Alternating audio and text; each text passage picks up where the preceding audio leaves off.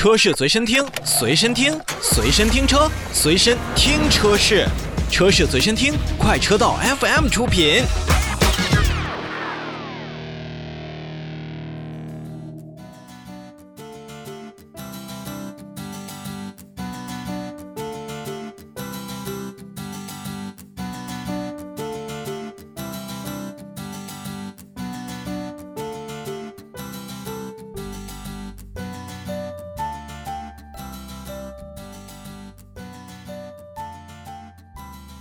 首先，我们来看召回。日前呢，特斯拉汽车呢也终于在国内进行了一批次的召回。召回的范围的车辆呢是既有的进口车型，也有我们的国产车型。那么，首先呢是召回2019年1月12日到2019年11月27日期间生产的部分进口的 Model 3电动车型，共计35,665辆。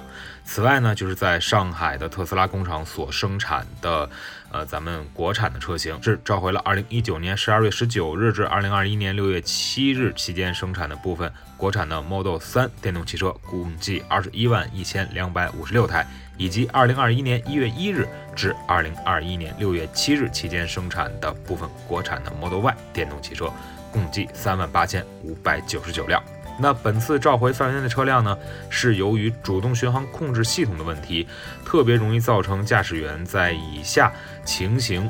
误操作变成了一个主动激活、主动巡航的功能。比如说，车辆在处于 D 档行驶的时候，咱们的驾驶员再次拨动右侧控制杆，试图切换档位时，在车辆急转弯，驾驶员误碰触到并且拨动了右侧控制杆时，等等这样的情况呢，主动巡航控制呢都有可能被失误的。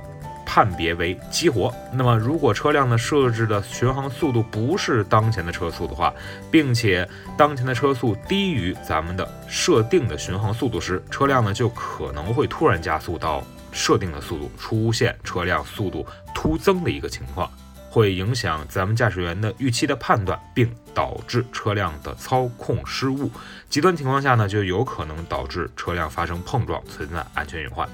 所以，不管是特斯拉汽车北京有限公司，还是上海特斯拉有限公司呢，也都是通过汽车的远程升级，就是咱们现在所俗称的 OTA 技术，来为召回范围的车辆呢去进行升级主动巡航控制的软件。咱们的消费者呢是无需到店就可以完成软件的升级。那当然了，对于通过呃无法进行 OTA 的这样的技术的实施召回的车辆呢，特斯拉呢也将呃通过特斯拉服务中心。联系相关的驾驶员以及用户，为他们的车辆进行一个升级主动巡航的控制软件。那可以说，本次的召回呢，是在国家市场监督管理总局启动缺陷调查情况下展开的。受调查影响，特斯拉呢也是将这一部分的，呃，应该来讲数量还是挺大的